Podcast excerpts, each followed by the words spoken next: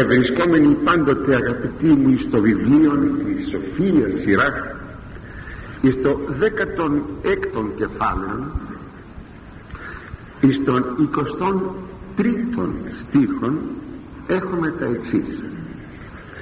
Ελαττούμενος καρδία διανοείται ταύτα και αν άφρον και πλανόμενος διανοείται μωρά δηλαδή άνθρωπος που στερείται σύνεση.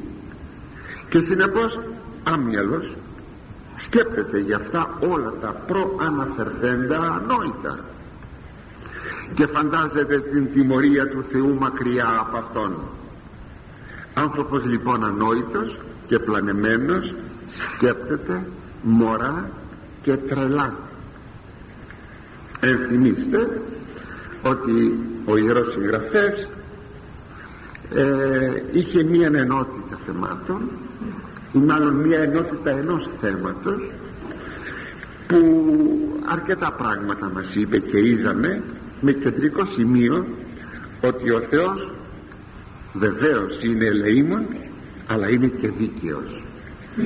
Δεν μπορεί να είναι μόνο ελεήμων και όχι δίκαιος ούτε πάλι μόνο δίκαιος και όχι ελεήμων διότι αν ο Θεός ήταν μόνον ελεήμων και υπήρχε η αδικία θα έλεγε λυπούμε αλλά δεν θα μπορούσα να σας βοηθήσω επειδή ακριβώς δεν έχω την ιδιότητα της δικαιοσύνης αλλά μόνο του ελέους και αντίστροφα εάν ήταν μόνον η ιδιότητα της δικαιοσύνης τότε χωρίς να υπάρχει ιδιότητα η ενέργεια του ελέους τότε αναμφισβήτητα αγαπητοί μου ο Θεός θα ήταν σκληρός. Αυτά λοιπόν τα δύο αυτές οι δύο ενέργειες υπάρχουν στον Θεό και εκείνος κρίνει πότε θα υπάρχει η μία θα προβάλλεται η μία και πότε θα προβάλλεται η άλλη. Αυτά ισχύουν για κάθε άνθρωπο όπως ισχύουν και δια τους λαούς. Αυτά όλα τα είδαμε και το χωρίο που σας διάβασα είναι το συμπέρασμα. Είναι ο επίλογος ε, αυτής της ενότητος που την περασμένη φορά δεν προλάβαμε να τον αναφέρομαι ότι δηλαδή άνθρωπος ο οποίος έτσι σκέπτεται όπως μας είπε την περασμένη φορά ποιος με βλέπει πού με ξέρει εμένα ο Θεός μέσα σε αναρρύθμιο των πλήθος ανθρώπων ή μέσα σε αυτό το τρομερά μεγάλο σύμπαν πού με βλέπει, πού με ξέρει ο Θεός. Μη πεις δεν με βλέπει λέγει ο σοφός Σιράχ. Διότι ο Θεός είναι παντογνώστης και λοιπά και λοιπά. Και αν κανείς έτσι σκέπτεται τότε αναμφισβήτητα είναι ανόητος. Και μάλιστα μία ανοησία ε, εγκληματική διότι μπορεί όλοι να κάνουμε μία ανοησία χωρίς να έχει καμία επίπτωση. Αν όμως το θέμα αυτό έτσι σκεπτόμαστε τότε πρόκειται περί μιας εγκληματικής ανοησίας η οποία μας στέλνει στην κρίση του Θεού και στην κόλαση. Σας είπα λοιπόν ότι με τον στίχο αυτόν τερματίζεται αυτή η ενότητα αυτού του θέματος ελαττούμενος λέγει ο σοφός καρδία διανοείται ταύτα εκείνος ο οποίος έχει ε, ελαττωμένη καρδία σκέπτεται έτσι. Στην Παλαιά Διαθήκη είναι γνωστό ότι η καρδία και ο νους εναλλάσσονται στην έκφραση και ότι πολλές φορές εμφανίζεται η καρδία να σκέπτεται κατά την εβραϊκή ψυχολογία. Γι' αυτό λέγει ότι αυτός που έχει ελαττωμένη καρδία δηλαδή ελαττωμένο νου είναι μικρόνος δεν σκέπτεται βαθύτερα και πλατύτερα. Αυτός λέγει διανοείται σκέπτεται τέτοια πράγματα. Αγαπητοί μου εδώ περί ελαττώσεως θα λέγαμε της ε, διανοίας. Είναι ένα πολύ σημαντικό θέμα αυτό το οποίο πολλές φορές δυστυχώς ε, δεν προσέχουμε. Μην ξεχνάμε ότι υπάρχει ευφυΐα εις τον άνθρωπον. Θα μιλούσαμε δια μίαν κατά Θεόν ευφυΐαν. Αλλά τι είναι η κατά Θεόν ευφυΐα; Ο Θεός έκανε τον άνθρωπο ευφυή. Δηλαδή έξυπνον. Δηλαδή να είναι αντιλήπτορ να αντιλαμβάνεται εκείνο που ο Θεός θέλει μέσα στη δημιουργία από τον ίδιο τον άνθρωπο. Όμως έρχονται τα πάθη να σκεπάσουν αυτήν την ευφυΐα και αυτή η ευφυΐα να εκτραπεί. Και αντί να είναι μια ευφυΐα η οποία θα έπρεπε να ανακαλύπτει τον Θεό και τις βουλές του αντιθέτως στρέφεται σε άλλα ενδιαφέροντα πράγματα κοσμικά και γίνεται εφευρετής κακών χρησιμοποιώντας αυτήν την φράση του Αγίου Ιακώβου του αδελφαθέου και έτσι μια τέτοια ευφυΐα να καταλήγει όπως την χαρακτηρίζει ο ίδιος ο Απόστολος ε, επίγειος ψυχική δαιμονιώδης. Ο Θεός λοιπόν μας έδωσε την ευφυΐα για να σκεφτόμαστε για να αντιλαμβανόμεθα ποιο είναι το θέλημά του. Βέβαια η ευφυΐα είναι ένα δώρο σας είπα για όλους τους ανθρώπους. Για όλους δεν μπορεί κανείς να πει ότι δεν έχει κάποια ευφυΐα μπορεί άλλοι να έχουν μεγαλύτερα άλλοι μικρότερα αλλά όλοι όμως δίνονται να αντιληφθούν. Εκείνο που έχει πολύ σημασία και που θα λέγαμε την κατά Θεόν ευφυΐα δεν είναι τι άλλο παρά το να υπάρχουν οι, οι πνευματικοί οφθαλμοί που να διακρίνουν το καλό από το κακό και το θέλημα του Θεού όπως λέγει πολύ ωραία ο Ιερός Χρυσόστομος ότι το Πνεύμα το Άγιον εστιτοποιούν εταίρους οφθαλμούς το Πνεύμα το Άγιον λέγει είναι εκείνο το οποίο κάνει άλλα μάτια. Έτσι κανείς μπορεί να έχει πάρα πολύ μεγάλη ευφυΐα να κάνει βαθύς μαθηματικούς λογισμούς και να γνωρίζει πάρα πολλά πράγματα από τον φυσικό κόσμο αλλά εάν στερείται όμως του Αγίου Πνεύματος γιατί ακριβώς έχει μέσα του φωλιασμένα πάθη τότε δεν είναι κατά Θεόν ευφυής. Είπα μαθηματικούς λογισμούς γιατί όπως τα γνωρίζετε ότι τα μαθηματικά δεν είναι τι άλλο παρά το πρώτο παιδί της λογικής δηλαδή της φιλοσοφίας. Είναι το πρώτο και γνησιότερον και ακριβέστερον παιδί της ανθρωπίνης λογικής. Ποτέ μη θελήσουμε να σταθούμε ευφυείς κατά κόσμον έκανα τη διάκριση αλλά κατά Θεόν ευφυείς μπορεί να μην γνωρίζουμε όλα εκείνα τα οποία μπορεί κανείς να μαθαίνει σε ένα πανεπιστήμιο. Πάσαν την γνώση που λέει ο Απόστολος Παύλος. Πάσαν την γνώση. Αλλά να μην έχουμε την κυρίως γνώση την γνώση του Θεού. Είναι δε τραγικό για τον άνθρωπο ότι φτάνει να γνωρίζει την κτήση και να αγνοεί τον κτίστη. Είναι τραγικό. Μην ξεχνάμε ότι οι γνώσεις η φυσική γνώση ή μάλλον η ευφυΐα που ασχολείται με την φυσική γνώση των θετικών επιστημών δεν ασχολείται. Η επιστήμη θα το δούμε και λίγο πιο κάτω αυτό δεν είναι κάτι δεν είναι κάτι που ασχολείται με την μεταφυσική. Με εκείνα τα οποία δηλαδή ε, ανα, εκείνα τα οποία αναφέρουν το Θεό. Έτσι μένουμε στην κτήση σε μια ευρεία γνώσεως, γνώση της κτήσεως χωρίς όμως να γνωρίζουμε τον κτίστη. Γι' αυτό το λόγο ο άνθρωπος φτάνει να είναι μια τραγική τραγική ύπαρξης που πήρε τόσα προσόντα και δεν κατάφερε να γνωρίσει το Θεό τον κτίστη. Βέβαια εάν εγνώριζε και την κτήση και τον κτίστη τότε θα ήταν ένας αληθινά σοφός.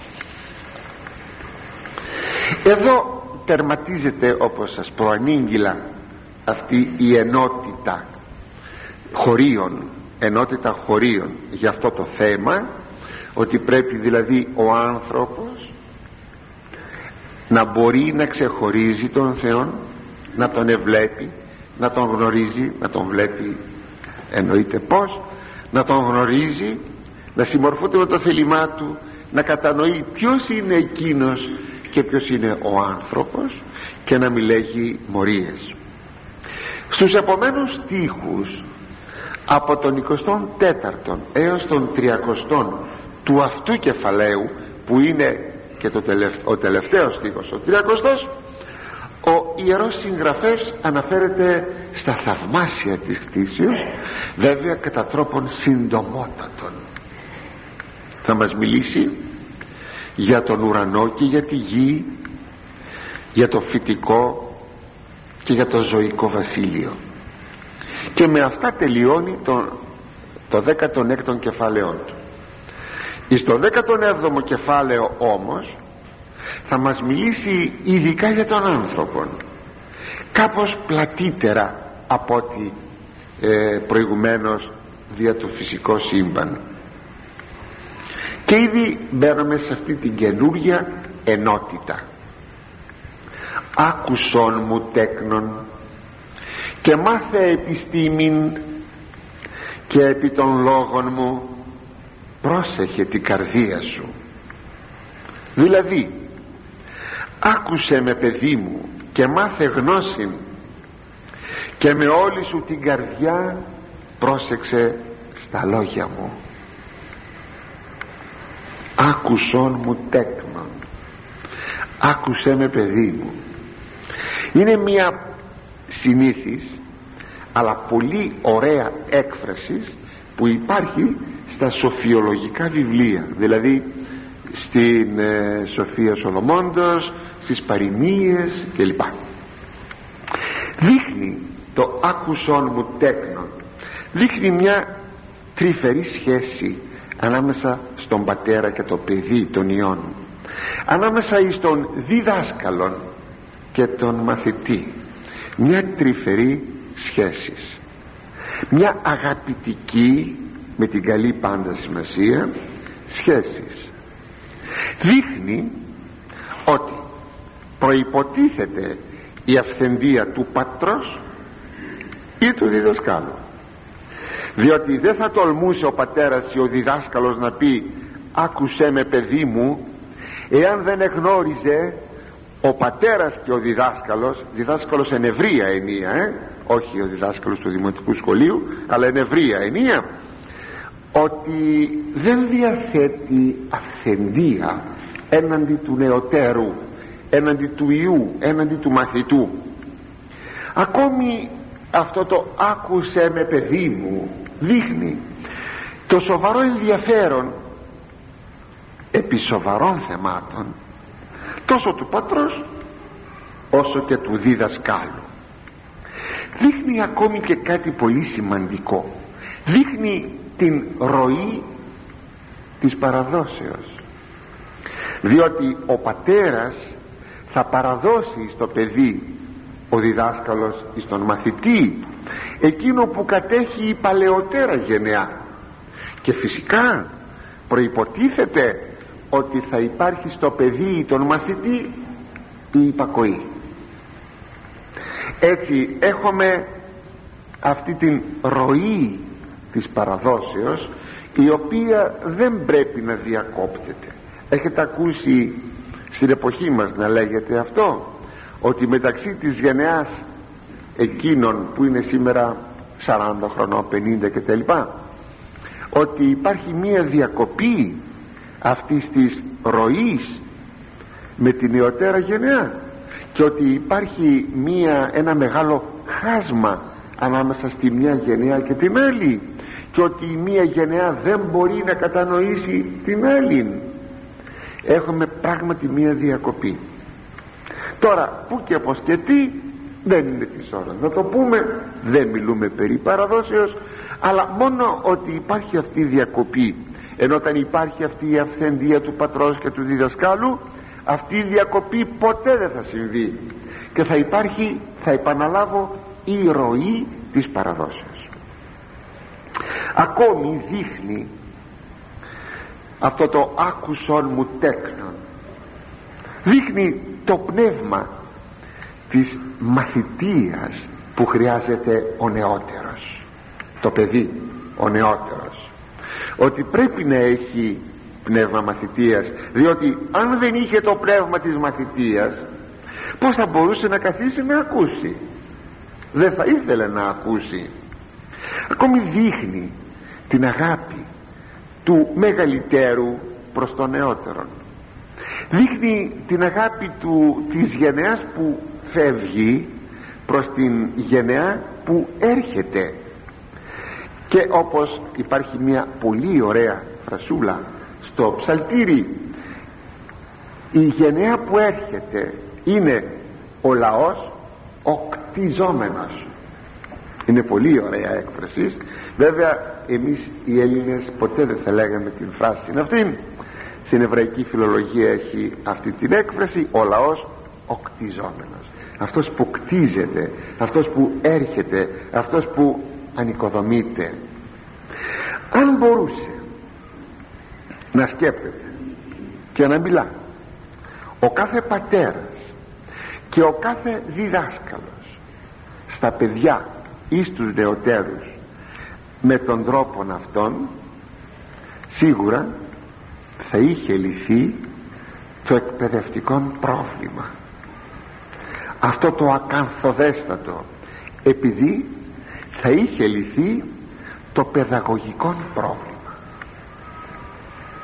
Διότι άλλο πράγμα μαθαίνω γράμματα και άλλο πράγμα μορφώνομαι. Μόρφωσης, μόρφωμα όπως λέγει ο Απόστολος Παύλος τεκνία είναι η μοναδική φορά που χρησιμοποιεί τη λέξη τεκνία στους Κορινθίους. Είναι μια προσφυλής έκφρασης του Ιωάννου του Ευαγγελιστού. Τεκνία οδύνω πονάω τους πόνους της κυλοπονούσης γυναικός. Οδύνω. Άχρης ου έως ότου μορφωθεί Χριστός εν ημίν μορφωθεί. Δηλαδή μπείτε μέσα στο καλούπι του Χριστού. Αυτό θα πει μόρφωμα. Είναι το καλούπι το μόρφωμα. Και μορφώνομαι θα μπει καλουπιάζομαι. Κατά λέξη. Μπαίνω μέσα σε μία φόρμα.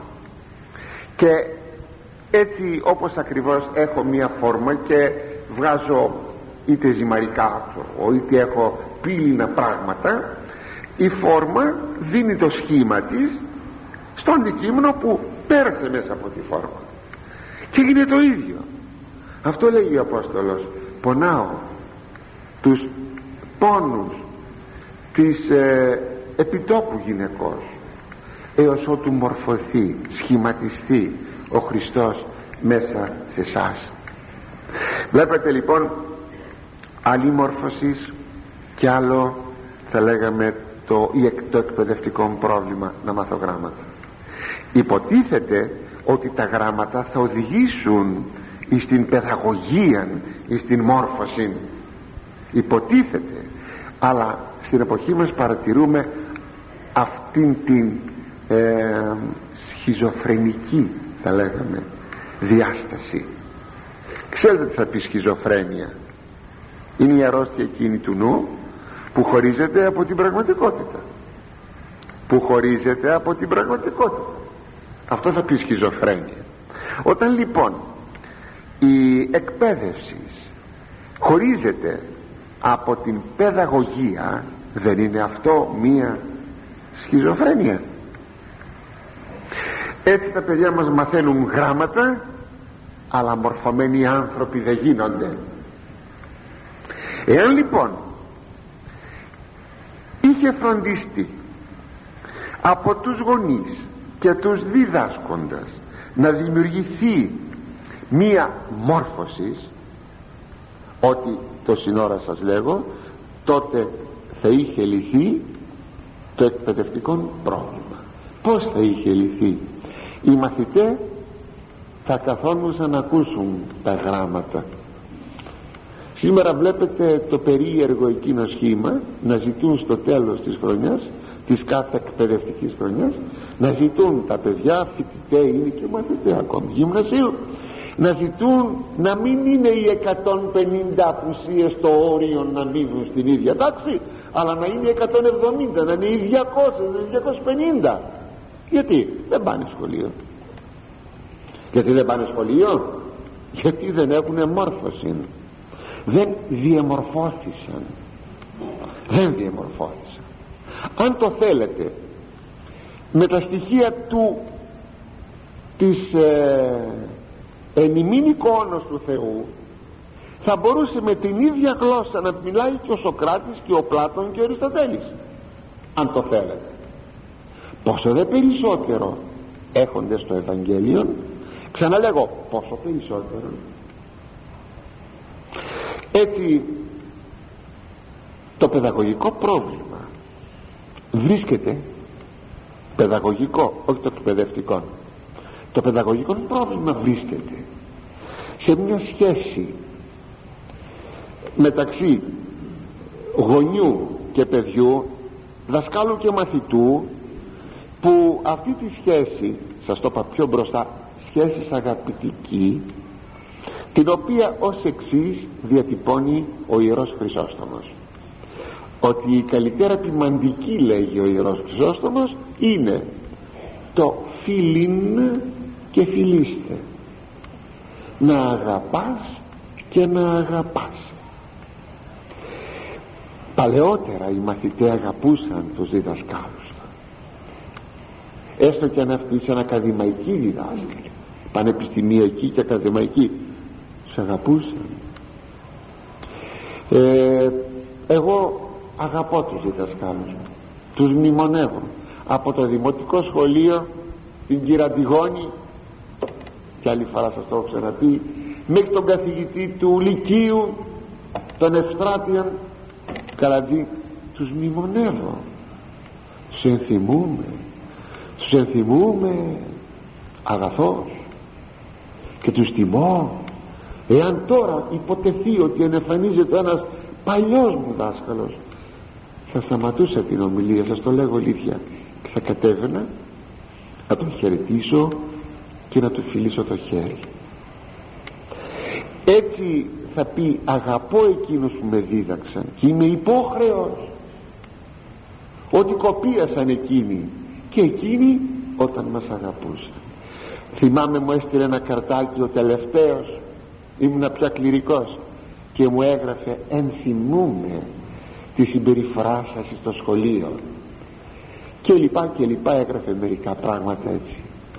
Ε, οπότε έδειχνε ο άνθρωπος ότι με αγαπούσε όπως αγαπούσε όλους τους μαθητάς της τάξεώς του λέει τους μαθητάς μου.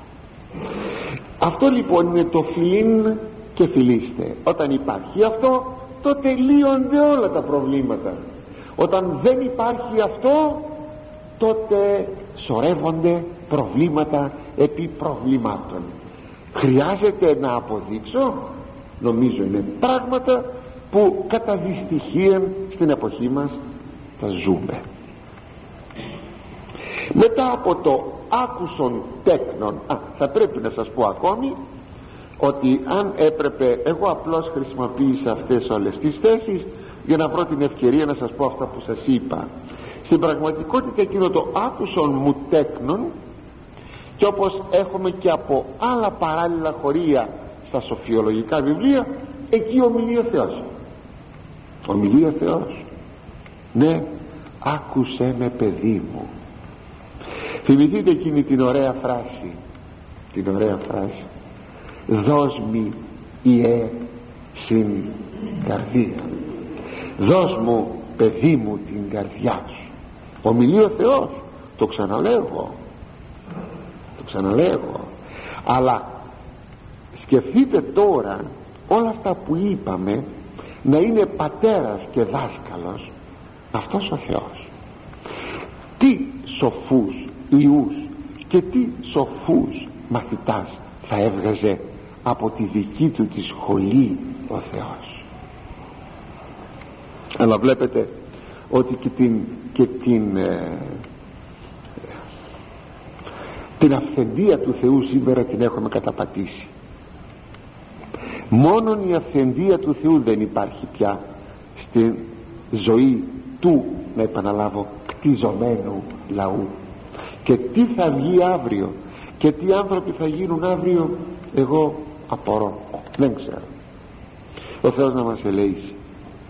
Μετά από το άκουσον τέκνον που είναι προϋπόθεσης έρχεται το μάθε επιστήμην. Άκουσον μου τέκνον και μάθε επιστήμην και λοιπά μάθε επιστήμην. Πως θα ήταν δυνατόν να μάθει επιστήμη ο μαθητής ο Υιός; Εάν υποτεθεί ότι δεν προηγήθησαν όλα εκείνα τα οποία είπαμε. Τι είναι η επιστήμη για να μείνω σε αυτή παρότι στην Παλαιά Διαθήκη ε, ο όρος επιστήμη έχει μια άλλη έννοια θα το δούμε λίγο πιο κάτω. Ή μάλλον έχει μια μια πλατιτέρα έννοια θα το δούμε όμως λίγο πιο κάτω. Θα πάρουμε τη στενοτέρα όπως ξέρουμε εμείς ε, την έννοια επιστήμη. Τι είναι επιστήμη; Είναι οι γνώσεις οι ακριβείς και επισταμένοι. Γνώσεις επί του επιστητού κυρίως κυρίως κυριότητα αυτή που δεν γίνεται γνωστή δεν κατακτάται εάν κανείς δεν ερευνήσει και δεν μαθητεύσει. Η επιστήμη είχε πάντοτε μια έγλη με τις φυσικές της διαστάσεις εννοώ την επιστήμη όπως σήμερα την εννοούμε. Στην εποχή μας όμως η επιστήμη ε, απέκτησε μία μοναδική και απόλυτη αυθεντία. Θα μπορούσαμε να λέγαμε ότι έγινε θεότης έγινε είδωλον η επιστήμη. Ο άλλος αμέσως σου λέει όταν του λες κάτι και από αυτόν τον λόγο του Θεού σου λέει, σου λέγει τάδε έφη επιστήμη τούτα λέγει η επιστήμη; Τούτα λέγει η επιστήμη; Τάδε έφη επιστήμη. Αυθεντία τι λες τώρα; Το λέει η επιστήμη. Αφού το λέει η επιστήμη σταματάει κάθε συζήτησης. Βέβαια αν έπρεπε αν έπρεπε δεν έχουμε καιρό τώρα και θα είναι το θέμα μας αν έπρεπε αν έπρεπε αγαπητοί μου να γνωρίζουμε τι ακριβώς είναι επιστήμη και σε τι απαντά και πως απαντά θα μπορούσαμε να αποστομώσουμε τον άλλον όταν θεωρεί ως αυθεντία την επιστήμη. Όταν η ιδία η επιστήμη αναθεωρεί σε κάθε της βήμα το προηγούμενο για να τονίσει κάθε ερχόμενο. Πως μπορεί να είναι αυτή η οποία συνεχώς ερευνά και ουδέποτε αποκρισταλώνει γιατί αν είχε αποκρισταλώσει τότε θα ήταν στάσιμη και δεν θα ήταν πια επιστήμη. Άρα πως μπορείς να λες τάδε έφη έφη θα πει είπε επιστήμη κι άλλοτε σας έχω πει ένα παράδειγμα επειδή είναι πολύ χτυπητό θα σας το ξαναπώ. Το φως κάποτε μετρήθηκε και βρήκαν πόσο είναι. Αλλά τι διαπιστώθη όμως; Ότι έπρεπε να το μετρούν συνεχώς γιατί υπάρχει πάντοτε η ελπίδα να βρουν μια διαφορά. Αν βρουν διαφορά τα πράγματα τότε είναι πάρα πολύ σημαντικά. Πού; Στην ταχύτητα του φωτός. Όπως ακριβώς ψάχνοντας για το για το άτομο του υδρογόνου καθόμαστε και ψάχνουμε τα, τα άτομα του υδρογόνου και κάπου, κάπου και που βρίσκουμε λίγο σπάνια βρίσκομαι ότι κάποιο από αυτό να είναι λίγο βαρύτερο. Ψάχνουμε και βρίσκουμε και λέγεται δευτέριον ψάχνουμε και βρίσκουμε ένα ακόμα πιο βαρύτερο τρίτιον. Τώρα αν κάνω νερό υδρογόνο δύο οξυγόνο. Δεν είναι το νερό. Κάνω με βαρύ υδρογόνο έχω το βαρύ νερό. Και με το βαρύ νερό ξέρετε κατασκευάστηκε μια βόμβα φοβερής ε, καταστροφής. Βλέπετε λοιπόν τα πράγματα είναι πάρα πολύ σημαντικά. Δεν σταματάει ποτέ η επιστήμη να ερευνά. Συμπερνότατε αγαπητοί μου αδελφοί η επιστήμη έχει σαν αντικείμενό της πάντο επιστητών. Αυτό που μπορεί να βλέπει να πιάνει, να ζυγίζει, να μετράει. Δεν ασχολείται η επιστήμη με τη μεταφυσική. Με εκείνα που είναι πέρα από το επιστητών. Δηλαδή με το μη επιστητών. Στο χώρο της πίστεως όμως επιστήμη λέγεται επιπλέον και η γνώση της μεταφυσικής ό,τι αφορά στον άνθρωπο στο Θεό. Ένα μικρό παράδειγμα. Πέραμε έναν ιατρό. Το είπα και τελευταία το παράδειγμα αυτό μια τελευταία Κυριακή. Μπορεί κάποιος να είναι σοφός γιατρός. Άστε δε ότι η γνώση του ανθρώπου δεν φτάνει ποτέ δεν τελειώνει ποτέ το τι είναι ο άνθρωπος και λοιπά δεν τελειώνει ποτέ όμως σοφός γιατρός με όλα τα δεδομένα της εποχής μας. Διαβασμένος, μελετημένος. Αν τον ερωτήσουμε εσύ γνωρίζεις τον άνθρωπο τον θεραπεύεις και τα λοιπά και τα λοιπά. Πες μου ιατρέ τι θα πει άνθρωπος; Δηλαδή ποιο είναι το νόημα της υπάρξεως του ανθρώπου; Θα σηκώσει τα χέρια του ο γιατρός και θα πει μου αρκεί το ότι έχω μπροστά μου τον άνθρωπο και τον ερευνώ το γιατί υπάρχει ο άνθρωπος αυτό δεν το ξέρω. Και σωστά. Διότι το γιατί υπάρχει ανήκει στη μεταφυσική. Ανήκει δηλαδή σε κάτι που είναι πέρα από το επιστητόν. Ακόμη βλέπουμε τη φύση. Πάρτε έναν άνθρωπο φοβερά γνώστη της φύσεως που σήμερα έχουν όσα ερευνητέ πολύ φυσικοί σε όλο τον κόσμο έχουν μια φοβερή γνώση. Αν ρωτήσετε ε, αυτούς τους ανθρώπους τους σοφούς γιατί υπάρχει η κτήση τι είναι η κτήση γιατί υπάρχει ποιο το νόημα της υπάρξεώς της και ποιος αν δέχεσαι δημιουργόν ποιος ο δημιουργός της θα σου πει δεν ξέρω τίποτα. Είναι πάρα πολύ φυσικό. Βλέπετε λοιπόν ότι η έννοια της επιστήμης είναι περιορισμένη εάν ξέραμε την ιατρική και το νόημα της υπάρξεως του ανθρώπου εάν ξέραμε την επιστήμη της φύσεως. Και ξέραμε και τον δημιουργόν της τότε η έννοια της επιστήμης δεν είναι ευρυτέρα. Αναφυσβήτητα ναι με αυτήν την έννοια τώρα ο Σολομών ήταν σοφός. Με αυτήν την έννοια την ευρία έννοια εδώ ο σοφός Ιράχ όταν λέγει επιστήμη εννοεί αυτήν την έννοια την ευρεία. Να ξέρεις και τον φυσικό κόσμο να ξέρεις και τον μεταφυσικό κόσμο.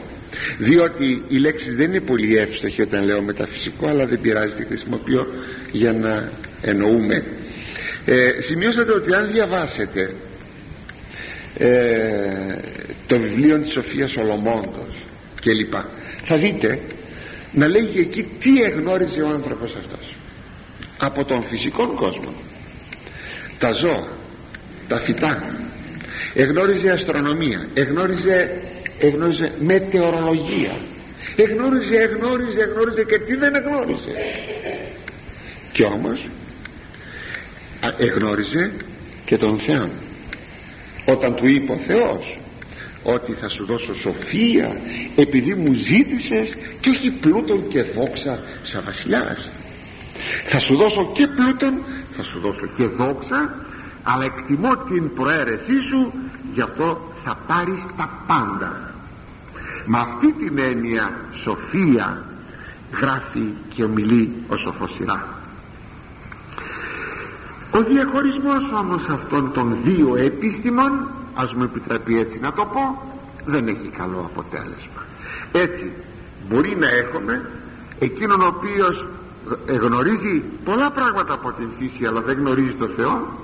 Να φτάνει ακόμη και στην αθεία δεν είναι καθόλου περίεργο και καθόλου σπάνιο το φαινόμενο της αθείας πρέπει ακόμα να σημειώσουμε ότι με τον όρον επιστήμη το φαντάζεστε; Εννοείται το δεύτερον πρόσωπο της Αγίας Τριάδας ο μετέπειτα ενανθρωπής σας. Ο Ιησούς Χριστός. Ένα από τα ονόματα του δευτέρου προσώπου της Αγίας Τριάδος είναι και αυτό. Λέγεται σοφία λέγεται λέγεται λέγεται. Λέγεται και επιστήμη. Και είναι πάρα πολύ φυσικό διότι το δεύτερο πρόσωπο της Αγίας Τριάδος είναι η πηγή της επιστήμης. Και αφού λοιπόν είναι η πηγή πρώτα πρώτα ο δημιουργός μας το δεύτερο πρόσωπο. Βέβαια ο Άγιος Τριαδικός Θεός μας δημιουργεί. Αλλά ούτως υπήν ο εκτελεστής της δημιουργίας είναι το δεύτερο πρόσωπο. Ο πατήρ θέλει ο Υιός δημιουργεί το Πνεύμα του Άγιον συντηρεί. Γι' αυτό λέμε ότι ο, ο Θεός πατήρ δια του Ιού ένα Αγίο Πνεύματι δημιουργεί τον κόσμο αλλά εκείνος που θα έλεγα θα έπαιρνε, θα έπαιρνε το, τη λάσπη ας το πω έτσι και το μυστρί την πέτρα και τη σμήλη για να φτιάξει ό,τι θα φτιάξει. Τώρα αυτό που είπα δεν είναι εύστοχο παράδειγμα γιατί ο Θεός έκανε εκ του μηδενός.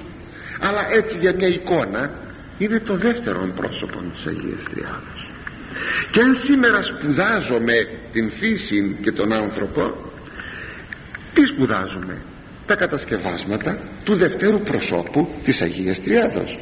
Διότι είναι η πηγή της επιστήμης. Γι' αυτό θα πει ο Απόστολος Παύλος στην προσκολασαής επιστολή του 2,3 το πρώτο εκφράζει κεφάλαιο το δεύτερο εκφράζει αριθμό χωρίων λέγει ενώ εν ο εν το οποίο Ιησού Χριστό εισήν είναι πάντες οι θησαυροί της σοφίας και της γνώσεως απόκριφοι. Βλέπετε όλοι οι θησαυροί της σοφίας και της γνώσεως στον Ιησού Χριστό είναι απόκριφοι. Γιατί; Γιατί αποκαλύπτει ο Υιός σ' όσους θέλει να αποκαλύψει ό,τι θα αποκαλύψει. Το λέει μάλιστα αυτό ε, ο Ευαγγελιστής Ματθαίος ότι ο Υιός αποκαλύπτει ο Υιός γνωρίζει τον Πατέρα και ο Πατήρ γνωρίζει τον Υιόν. Είναι η τελεία γνώση των δύο προσώπων και φυσικά και του τρίτου. Και λέγει τώρα εκεί ο Ευαγγελιστής Ματθαίος και σε όποιον ο Υιός θέλει να αποκαλύψει από τους ανθρώπους τον Πατέρα ή ότι ένα μυστήριο της Βασιλείας του Θεού. Βλέπετε ο Ιησούς Χριστός. Αγαπητοί μου κάθε φορά σας το λέγω και το έχω καημό να σας το λέγω. Να αγαπήσουμε τον Ιησού Χριστόν. Ναι να μάθουμε ποιος είναι. Για σκεφτείτε αν στα πανεπιστήμια τουλάχιστον τα χριστιανικά ή το ανερτημένη η εικόνα του Χριστού. Και ξέραν οι φοιτητέ διότι θα τους ελέγεται αυτό ότι η πηγή πάσης επιστήμης, σοφίας και γνώσεως είναι ο ενανθρωπής σας Θεός Λόγος. Όχι μόνο αυτό δεν γίνεται αλλά και εις αυτήν την θεολογική σχολή σας το έλεγα την περασμένη φορά σας το διάβασα οι θεολόγοι κατέβασαν την εικόνα του Χριστού και ε, ζωγράφουσαν πάνω στους τοίχους κάτι εκεί σύμβολα της ε, σατανιστικά. Βλέπετε άγνοια; Γι' αυτό πηγαίνουμε κατά κατά διαβόλου ναι σκεφτείτε λοιπόν να γνωρίζαμε ποιος είναι ο Ιησούς Χριστός. Και τότε διότι είναι ο Υιός είναι ο δημιουργός της πτήσεως παντός επιστητού αλλά και κάθε μη επιστητού δημιουργός. Είναι ο Κύριος των αγγέλων. Οι άγγελοι δεν είναι επιστητών δεν τους πιάνουμε τους αγγέλους. Δεν τους βάζουμε πάνω στο τραπέζι το χειρουργικό ή στο μικροβιολογικό εργαστήριο και ακόμη είναι ο γνώστης των μυστηρίων της θεότητος γι' αυτό και μας απεκάλυψε την θεότητα. Γι' αυτό θα πει ο σοφός Σιράχ δηλαδή ότι ο Θεός είναι τριαδικός και τις βουλές του Θεού. Γι' αυτό θα μας πει ο σοφός Σιράχ στο 38ο κεφάλαιο στίχος 6 αυτός έδωκεν ποιος αυτός; Αυτός. Περί του οποίου ο λόγος; Έδωκεν ανθρώπης επιστήμην ενδοξάζεστε εν της θαυμασίες αυτού. Για να δοξάζεται στα θαυμάσια του. Γι' αυτό λέγει μας έδωσε επιστήμη. Το εκπληκτικό ξέρετε ποιο είναι; Ότι αυτός ο Θεός θέλει ο λαός του να είναι επιστήμον. Αυτό είναι το εκπληκτικό. Θα έλεγε κάποιος γιατί εκπληκτικό; Είναι διότι δυστυχώς δεν καλλιεργούμε την επιστήμη με την ευρία έννοια δηλαδή κυριότατα τη γνώση του Θεού. Διαστόματος Μωυσέως προτρέπεται ο λαός ο Ισραήλ και του λέγει ότι όταν οι άλλοι λαοί θα σας δουν ποιοι είσαστε. Τότε θα πούν ιδού λαός σοφός και επιστήμων Δευτερονόμιον 4,6 να λαός σοφός και επιστήμων γνώστης. Γνωρίζει το Θεό πρώτιστα και μετά όλα τα άλλα. Αλλά λέγει ο Ιώβ 28,28 τι θα πει επιστήμη; Το δε απέχεστε από κακόν εστίν επιστήμη. Το να απέχεις από το κακό αυτό λέγει είναι επιστήμη. Είναι η ευρία έννοια της επιστήμης όπως σας την ανέφερα προηγουμένως. Αργότερα προς το τέλος της ζωής του ο Μωυσής θα κατηγορήσει τους Ισραηλίτες την τελευταία του οδή και θα τους πει Δευτερονόμιον 32,28 ότι έθνος απολολεκός βουλίδεστη. Έχασε τη βουλή του. Την έχασε. Και ούτε έστειν αυτή σε επιστήμη. Και δεν υπάρχει σε αυτό το λαό σε αυτούς τους ανθρώπους δεν υπάρχει επιστήμη. Η επιστήμη σε όλη της την έκταση είτε του επιστητού είτε όχι απαιτεί κόπο για την κατακτησή της. Νομίζετε ότι είναι μικρός ο κόπος να μάθεις τα μυστήρια του Θεού; Μικρός ο κόπος. Σας έλεγα και πέρσι και πρόπερσι. Θέλει ξενύχτη θέλει μελέτη. Θέλει μελέτη θέλει ξενύχτη. Ναι. Γι' αυτό υπάρχει και το ρήμα στο χωρίο που αναλύουμε τώρα. Υπάρχει το, χωρίο, ε, το ρήμα μάθε. Πως το είπε; Ακούστε το.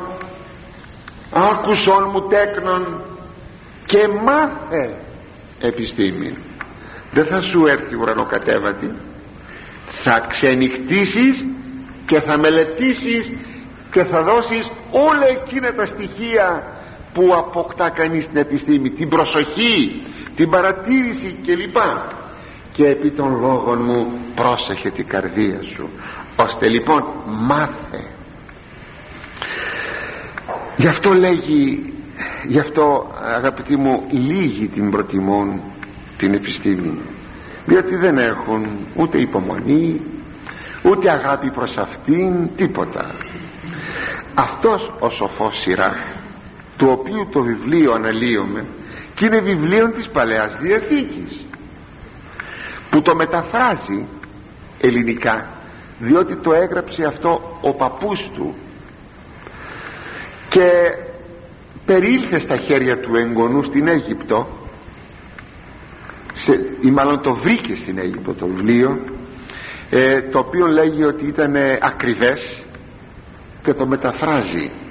Χάρη των Εβραίων που δεν ήξεραν είχαν ξεχάσει τα Εβραϊκά τα Αραμαϊκά και χάρη αυτόν μεταφράζει αυτό το κείμενο όπως μου λέει στα προλεγόμενα, προλεγόμενα του βιβλίου το μεταφράζει ελληνικά η μετάφραση έγινε το 170 π.Χ. και ακούστε τι λέγει ο ίδιος πολλήν αγρυπνίαν και επιστήμην ένας που είναι μεταφραστής από μια γλώσσα σε μια άλλη γλώσσα ξέρει τι θα πει πόσο πρέπει να ξέρεις πολύ καλά και τη μία και την άλλη γλώσσα για να αποδώσεις. Πολύ αγρυπνίαν και επιστήμην προς ενεγκάμενος εν το διαστήματι του χρόνου προς το επιμέρους πέρας για να τα τελειώσω αγαγόντα το βιβλίο εκδόσθε για να φτάσει να εκδοθεί. Είδατε πολύ επιστήμη και πολύ, και πολύ αγρυπνία αγαπητοί μου ας γίνομαι λαός σοφός και επιστήμων πρώτα πρώτα να γνωρίσουμε τον Κύριό μας τον Ιησού Χριστό αν θέλετε να δείτε την αξία του πράγματος των όσων σας λέγω και να μην πείτε ότι μπορεί να λέμε κάποια δύσκολα πράγματα ή κάποια τα οποία να μην είναι και τόσο πολύ κοντινά μας. Ε τώρα τι να τα κάνουμε αυτά που μας λέει ο παππούλης στην ομιλία του. Ρίξατε μια ματιά σήμερα στο λαό μας και θα δείτε σε όλους τους τομείς της ζωής να επικρατεί μορία πέρα ως πέρα για να καταλάβετε τι αξία έχουν αυτά τα οποία λέμε. Γιατί γινήκαμε λαός μωρός. Και πηγαίνουμε στον επόμενο στίχο. Τον 25ο εκφανώ εν σταθμό παιδείαν και εν ακριβία απαγγελώ επιστήμη δηλαδή θα σου αποκαλύψω ακροϊβοζυγισμένη διδασκαλία και θα σε ενσταθμό ακριβοζυγισμένη διδασκαλία και θα σε διδάξω ακριβή και λεπτομερή σοφία. Εδώ ομιλεί ο Θεός όπως ήδη προείπαμε και υπόσχεται ότι όταν τον ακούσεις τότε θα σε διδάξει ακριβή γνώση και θα σε παιδαγωγήσει σοφά. Μπήκατε ποτέ μέσα εις το περιβόλι εις το λιμόνα το λιβάδι λιμόνα, λιβάδι της γνώσεως των πατέρων της εκκλησίας μας όπως τουλάχιστον εμφανίζονται μέσα εις τα θαυμαστά συγγράμματά των. Ποιον να αναφέρω ας αναφέρω μόνο ένα τον Ιερό Χρυσόστομο. Μπήκατε σε αυτό το λιβάδι που λέγεται Χρυσόστομος. Να δείτε πως σκέπτεται να δείτε πως τι γνωρίζει πως ομιλεί για να δείτε πράγματι τον άνθρωπο αυτόν που πήρε εν σταθμό παιδείαν.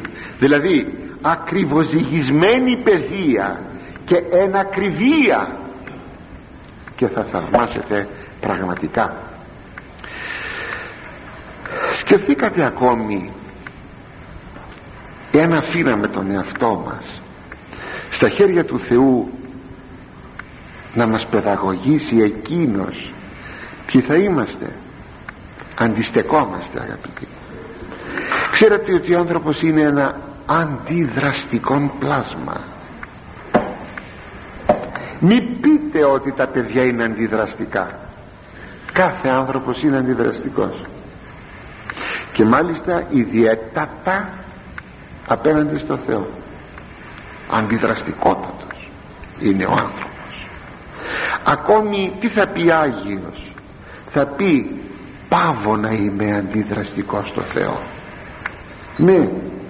Κάποιος σήμερα ταχυδρομείο το έλαβα ε, από την Μονή Βατοπεδίου. Κάποιος μοναχός μου στείλε δύο φωτογραφίες της Παναγίας. Η μία η εσφαγμένη έτσι ε, είδα και εγώ την εικόνα αυτή και μάλιστα και το παρακάτω που θα σας πω. Κάποτε ένας μόναχος α, δεν ξέρω νευρίασε α, δεν ξέρω. Και παίρνει ένα μαχαίρι δεν του γινόταν το δικό του το θέλημα. Αντίδραση δηλαδή. Αντίδραση παίρνει ένα μαχαίρι και πηγαίνει και το καρφώνει στο πρόσωπο της Παναγίας στο μάγο Παπ! κάρφωσε την εικόνα. Έτσι να εκδικηθεί. Και τι είναι εκείνη που βλασφημών κάτι παρόμοιο είναι. Μόλις κάτι δεν πηγαίνει καλά βλασφημών τα θεία. Φοβερό πράγμα. Φοβερό. Ακούστε κόλλησε το μαχαίρι και το χέρι επάνω στο μαχαίρι και δεν ξεκολούσε τότε έβαλε τις φωνές και λέγε Παναγία μου σώσε έκλαψε πόνεσε μετανόησε τρέξαν όλο το μοναστήρι να δουν τι συμβαίνει. Το θέμα είναι ότι αυτός ο μοναχός δεν ξανά φύγει από κοντά από την εικόνα. Εκεί πέθανε. Το χέρι του το δεξί που χτύπησε είναι μέσα σε ένα κασάκι και είναι μπροστά στην εικόνα. Όσοι έχετε πάει στην μονή θα το έχετε αυτό δει. Αυτή την εικόνα λοιπόν μου έστειλε τη φωτογραφία. Μου έστειλε γι' αυτό και θυμήθηκα και σας είπα αυτό το παράδειγμα. Ο άνθρωπος είναι αντιδραστικός θυμηθείτε πόσες φορές έχουμε αντιδράσει στο θέλημα του Θεού. Θυμηθείτε. Ναι. Συνεπώς θα πρέπει να αφήσουμε τον εαυτό μας στα χέρια του Θεού να μας παιδαγωγήσει. Είναι μεγάλο πράγμα. Είναι πάρα πολύ μεγάλο πράγμα. Αυτό δεν πρακτικά αν με ρωτήσετε πως μπορούμε να το ερμηνεύσουμε δηλαδή να αφήσω τον εαυτό μου στα χέρια του Θεού θα πρέπει ε, με το να μελετούμε τις εντολές του και να τις εφαρμόσουμε ό,τι τίμημα μπορεί αυτό να έχει στην αποστατημένη εποχή μας. Έλεγα σε μια οικογένεια στα παιδιά πρόκθες. Λέω παιδιά να μην πηγαίνετε σε κάποιες μεγάλες αργίες στο σχολείο την πρώτη ώρα να πάτε στην εκκλησία. Και μετά να έχετε μαζί σας την τσάντα σας και να πάτε μετά στην, ε, στο σχολείο.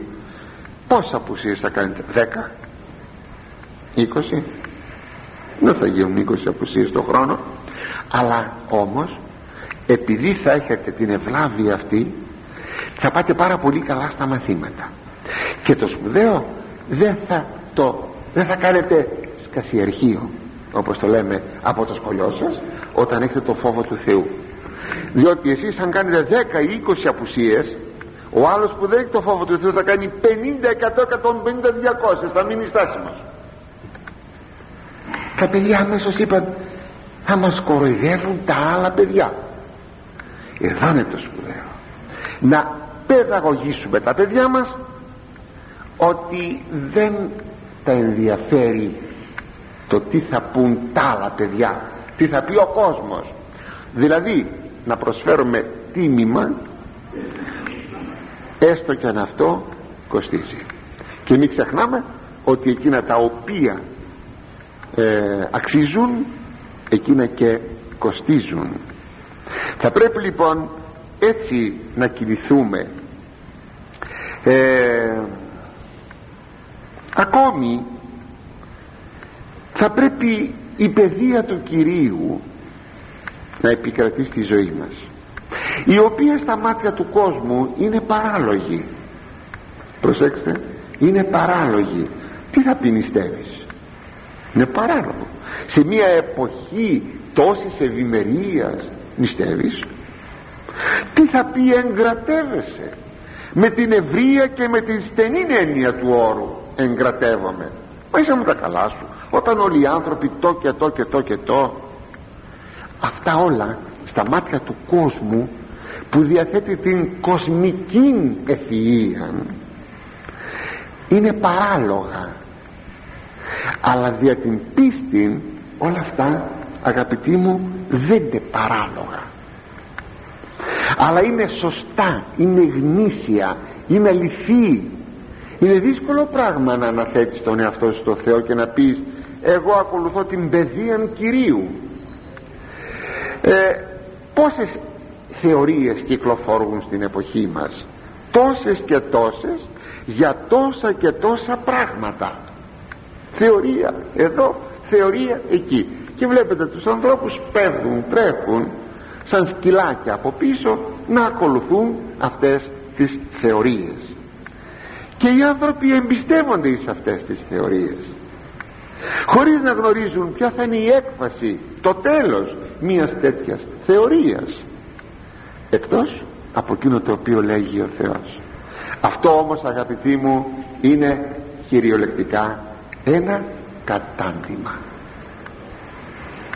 Και πηγαίνω στα πολύ ελάχιστα λεπτά που μου μας μένουν στο 26ο χωρίων εν κρίση Κυρίου τα έργα αυτού απαρχής και από ποιήσεως αυτών διέστηλε μερίδας αυτών. Δηλαδή με την πάνσοφον κρίση του Κυρίου έγιναν απαρχής όλα τα έργα του. Και απαρχής της δημιουργίας καθόρισε δια, τον, δια το καθένα από τα πράγματα που δημιούργησε την θέση και τον προορισμό του. Βλέπετε πόσο δύσκολο είναι το κείμενο. Δεν βγαίνει εύκολα.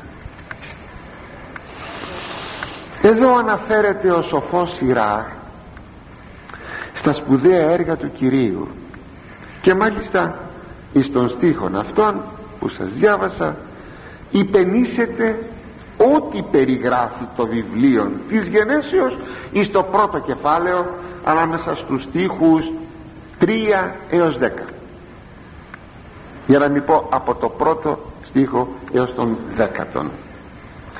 Επιτρέψατε μου μια πάρα πολύ σύντομη αναφορά σε αυτούς τους στίχους. Βέβαια παραλείπω αλλά μόνο κύρια σημεία και είδεν ο Θεός το φως ότι καλό το πρώτο πράγμα που ο Θεός έκανε το πρώτο το φως. Το πρώτο όχι ότι έκανε πρώτα τον ήλιο γιατί ο ήλιος δεν είναι το φως. Ο ήλιος είναι ο φορέας του φωτός. Γι' αυτό και ο Θεός τον έκανε την τετάρτη ημέρα τον ήλιο. Τον καθημάς ήλιον του δικού μας πλανητικού συστήματος να μιλήσουμε λίγο σύγχρονα και είδε ο Θεός το φως είπε ο Θεός γεννηθεί το φως και γέρε το φως.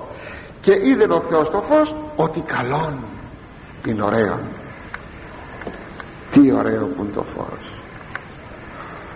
Μην το πάρετε αυτονόητο ότι βλέπουμε το φως. Κάποια στιγμή χάνουμε τα μάτια μας και τότε θα κατανοήσαμε τι γλυκό πράγμα χάσαμε και εκάλεσε ο Θεός το φως ημέραν και το σκότος. Εκάλεσε νύχτα. Το φως ημέρα το σκοτάδι νύχτα. Προσέξτε εδώ διεχώρισε. Δεν μπερδεύεται το ένα με το άλλο. Έχει σημασία αυτό. Και είπε ο Θεός γεννηθεί το σταρέωμα εν μέσω του ύδατος και έστω διαχωρίζον αναμέσων ύδατος και ύδατος και γίνεται ούτως δηλαδή να γίνει ο ουράνιος φόλος της γης μεταξύ των υδάτων που καλύπτουν την επιφάνεια της γης και των νεφών νερό είναι και εκείνο που αιωρούνται στην ατμόσφαιρα. Αυτός ο χώρος λέγεται στερέωμα και να διαχωρίζει δηλαδή ο λεγόμενος σύγχρονα μετεωρολογικός ουρανός και να διαχωρίζει μεταξύ των υδάτων της γης και των υδάτων του ουρανού. Και έγινε έτσι και κάλεσε ο Θεός το στερέωμα ουρανών. Είναι ο μετεωρολογικός ουρανός όπως σας είπα. Δεν είναι ο έναστρος. Θα μιλήσει λίγο πιο κάτω γι' αυτόν. Και είπε ο Θεός συναχθεί το το είδωρο το υποκάτω του ουρανού η συναγωγή μίαν σε μια συγκέντρωση αυτό που είναι το κάτω νερό της γης. Και οφθεί το ξηρά και να παρουσιαστεί η ξηρά και κάλεσε ο Θεός την ξηράν γην και τα συστήματα των υδάτων εκάλεσε θαλάσσας. Τα συστήματα των υδάτων είναι ποτάμια λίμνες τα κάλεσε θάλασσες. Χωρίζει, διαρκώς χωρίζει ο Θεός. Είναι αυτό που θα πει εδώ ο Σοφός Ιράκ. Διέστηλε μερίδες αυτών. Το καθένα έχει